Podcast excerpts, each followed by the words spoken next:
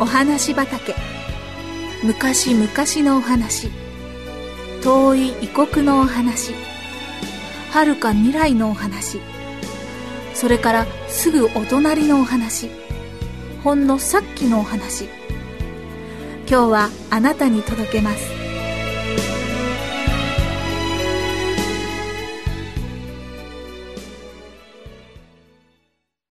笠屋と草履屋の話。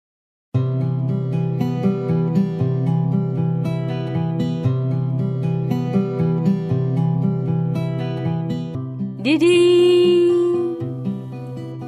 ンひろこさんの枕元で目覚まし時計が鳴りました。ひろこさんは眠い目をこすりながら窓の方を見ました。どうもあまりいいお天気ではないようです。じっと耳を澄ますとパラパラという雨の音が聞こえます。あら雨だわ。ひろこさんはがっかりしたように独り言を言いながら起き上がりました。お母さん、今日は雨ね。せっかく体育があるっていうのに、雨じゃドッジボールができないわ。教室の中で1、2の体操なんて、私嫌だな。ひろこさんは台所で朝ごはんの支度をしているお母さんのそばに来ると、さも不満そうに言いました。あら、おかしな子ね。昨日は確か雨が降らないかなって言ってたじゃないの。ええ、それはね、昨日は運動場の掃除当番だったから、雨が降ればしなくても済むでしょだから雨が降ればいいって言ったのよ。でも、今日はお天気になって欲しかったの。そう言いながら、ひろこさんはご飯を食べると、不満そうな顔をしたまま、行ってきます。と言って学校に出かけていきました。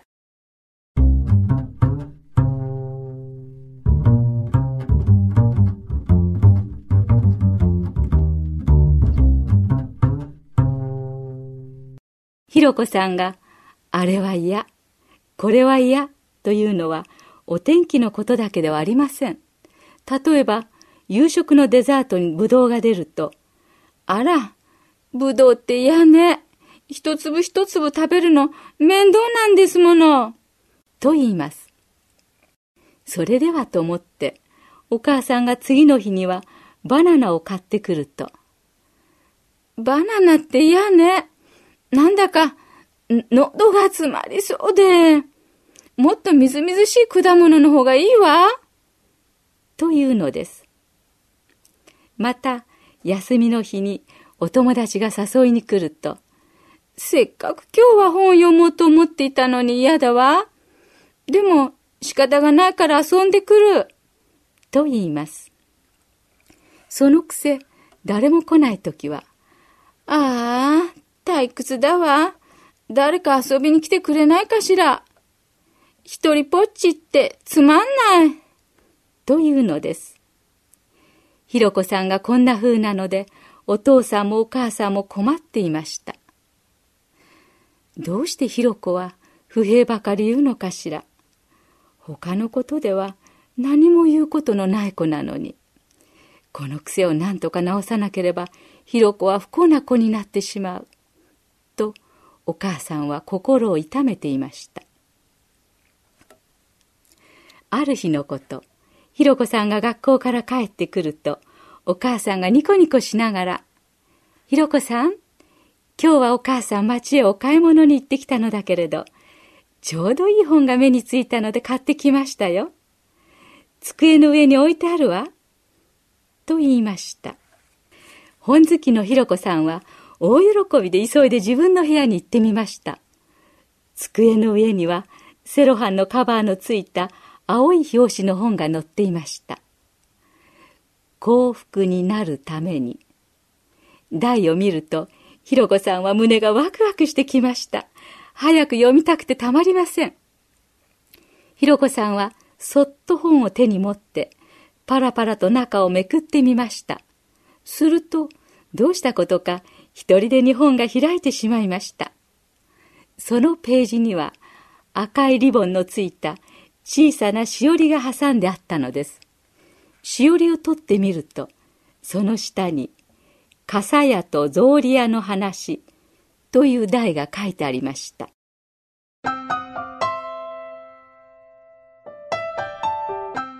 どんな話かしら？ひろこさんは机の前に立ったままそこを読み始めました。あるところに二人の女の子を持った母親がおりました。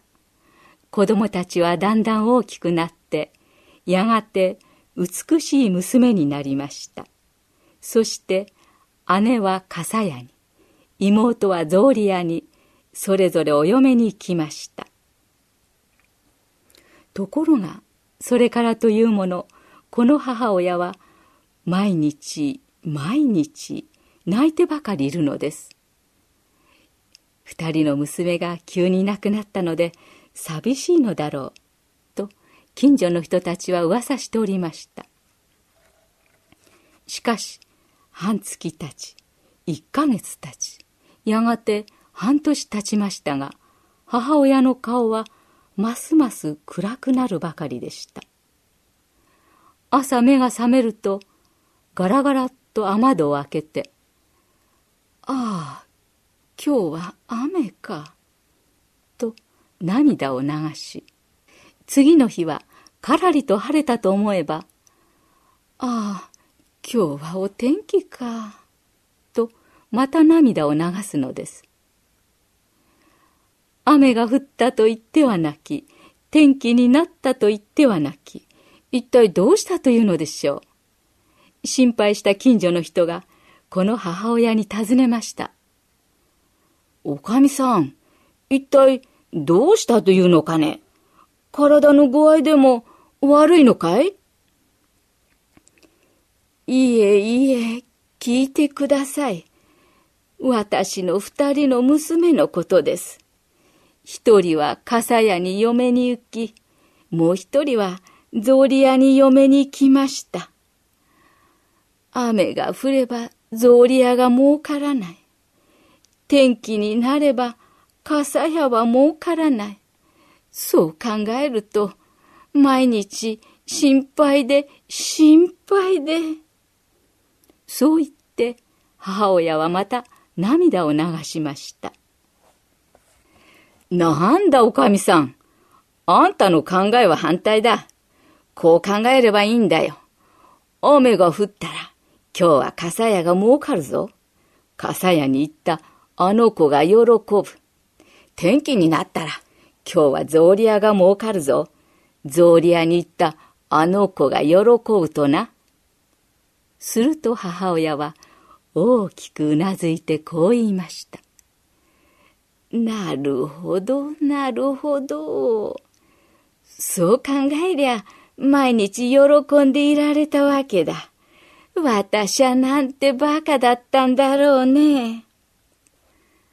私たちも物事の暗い面ばかりを考えて失望したり悲しんだりしないで何か明るいこと喜べることを見つけ出してそれを感謝するようにいたしましょう。読み終わったひろこさんは思わず「うふふ」と笑ってしまいましたしかし次の瞬間ひろこさんははっとしました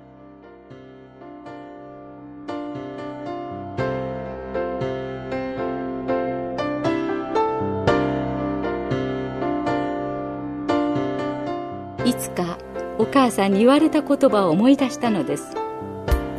ひろこさんあなたはいつも嫌なことばかり考えてるけど今度は反対に何かいいことはないかって考えてごらんなさいよ。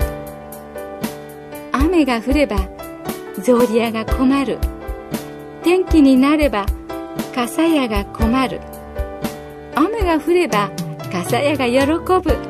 天気になれば草履屋が喜ぶ。ひろこさんは口の中でこの2つの言葉を何度も繰り返してみました。そうしているうちに何かが分かってきたような気がしました。雨が降れば草履屋は困るが傘屋は喜ぶ。とすると雨が降ったために困ることと喜ぶことが起こるのだわ。雨ばかりではないわ。病気の時は退屈で苦しくて嫌だけどでも静かに考えたり本を読んだりする時間があるし冬は寒くて嫌だけど雪が降ったりおこたに入ってみんなでトランプをしたり楽しいこともいっぱいある。どんな時でも困ることと嬉しいことが同時にあってそのどちらの方を考えるかによってその人が幸福になるか不幸になるかが決まるのだわ。そうだそうなんだわ。ひろこさんはとても大事なことに気がついたような気持ちになって嬉しくなりました。それからのひろこさんは何か不平を言いたくなるといつも笠屋と草履屋の話を思い出して「そうそう何かいいことはないかしら」考え直すようになりました。